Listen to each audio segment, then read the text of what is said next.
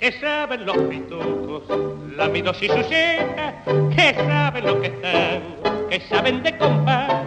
Aquí está la elegancia que pinta, que silueta, que porte, que arrogancia, que clase para bailar. Así se baila el tango, mientras dibujo el ocho para estos filigranas. Ya soy como un pintor, ahora una corrida, vuelta, una sentada, así se baila el tango. What do they know, the dandies, the trendy rich boys with their affected manners?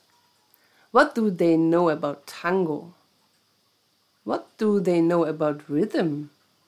This is elegance. What a look, what a silhouette. What a bearing and arrogance, so much style to dance. This is how to dance tango while I draw an ocho.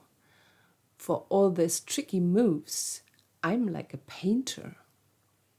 Now a run, a pivot, a stop. This is how to dance tango, a tango of my own. This is how to dance tango. Breeze embrace, eyes are closing.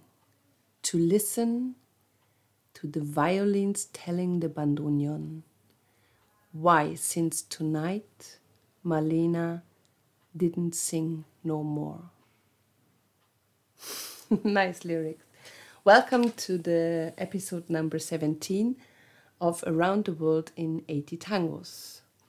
This is Así se baila el tango, a recording of the orchestra of Ricardo Tanturi of 1942 with a fantastic singer Alberto Castillo. But before we come to Castillo, we want to talk a little bit about Tanturi. Tanturi was, when he started to make music, he was a medical student. Later, he became a dentist. And he formed his own orchestra, calling it Los Indios, after a well known uh, polo equipe. And he played By um, himself. Polo? I don't know. He played piano, but only during the first four recordings. Then he decided to give the piano to somebody else, and he just conducted the orchestra. And keep them in a good mood. Yes, looked for a good repertoire and for jobs and all that stuff. And Tanturi had the, the same, bit the same history like other orchestras with recordings.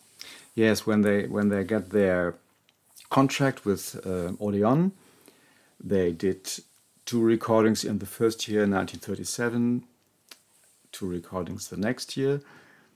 Then there was a break, and then 1940 they changed to Victor and had two recordings. And in 1941 they really started their recording career very successfully, and they made good sales.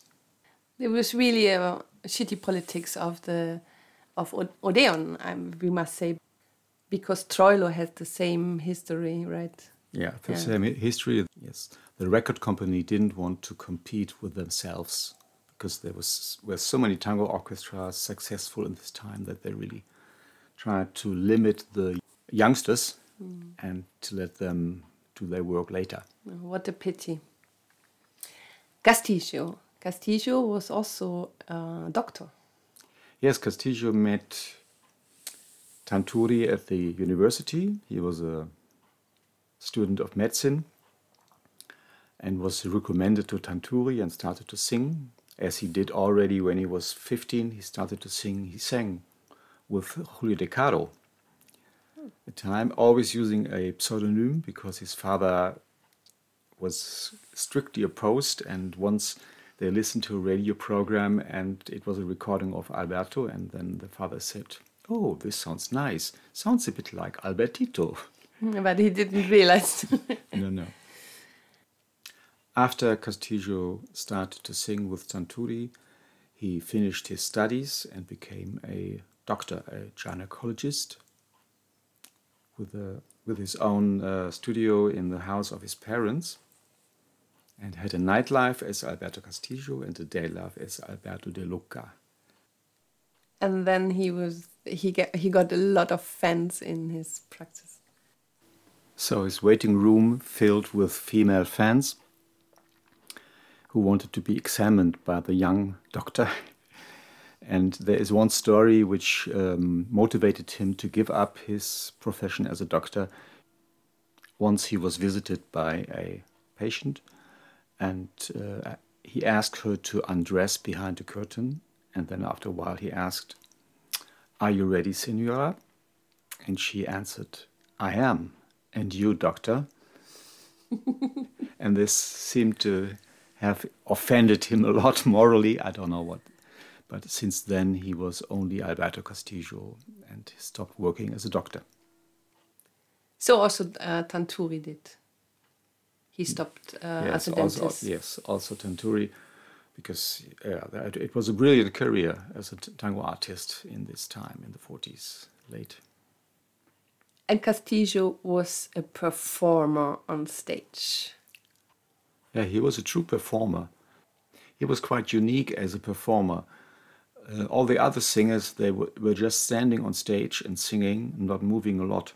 But he was moving quite a lot. He was swinging the microphone from hand to hand. He was uh, accompanying himself with clapping the hands. He was raising his right hand to his mouth, shouting like a vendor of goods on the market.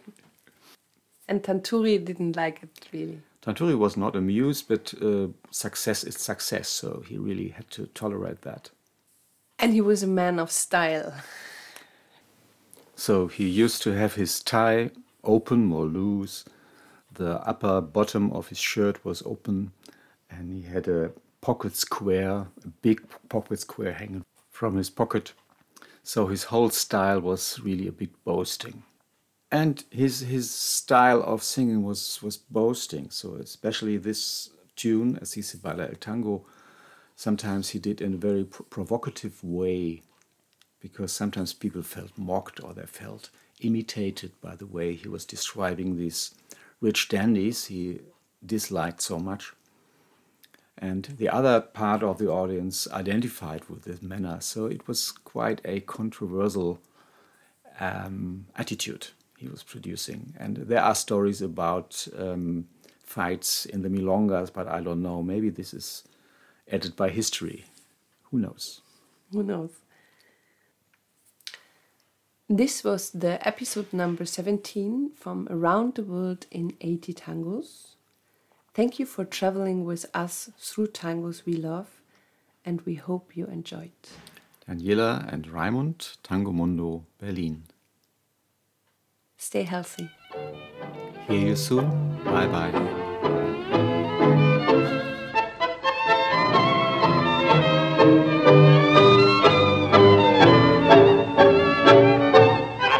Así se baila el tango mientras dibujo el ocho para estos filigranas. Yo soy como un pintor, ahora una corrida, una vuelta, una sentada. Así se baila el tango, un tango de mi flor.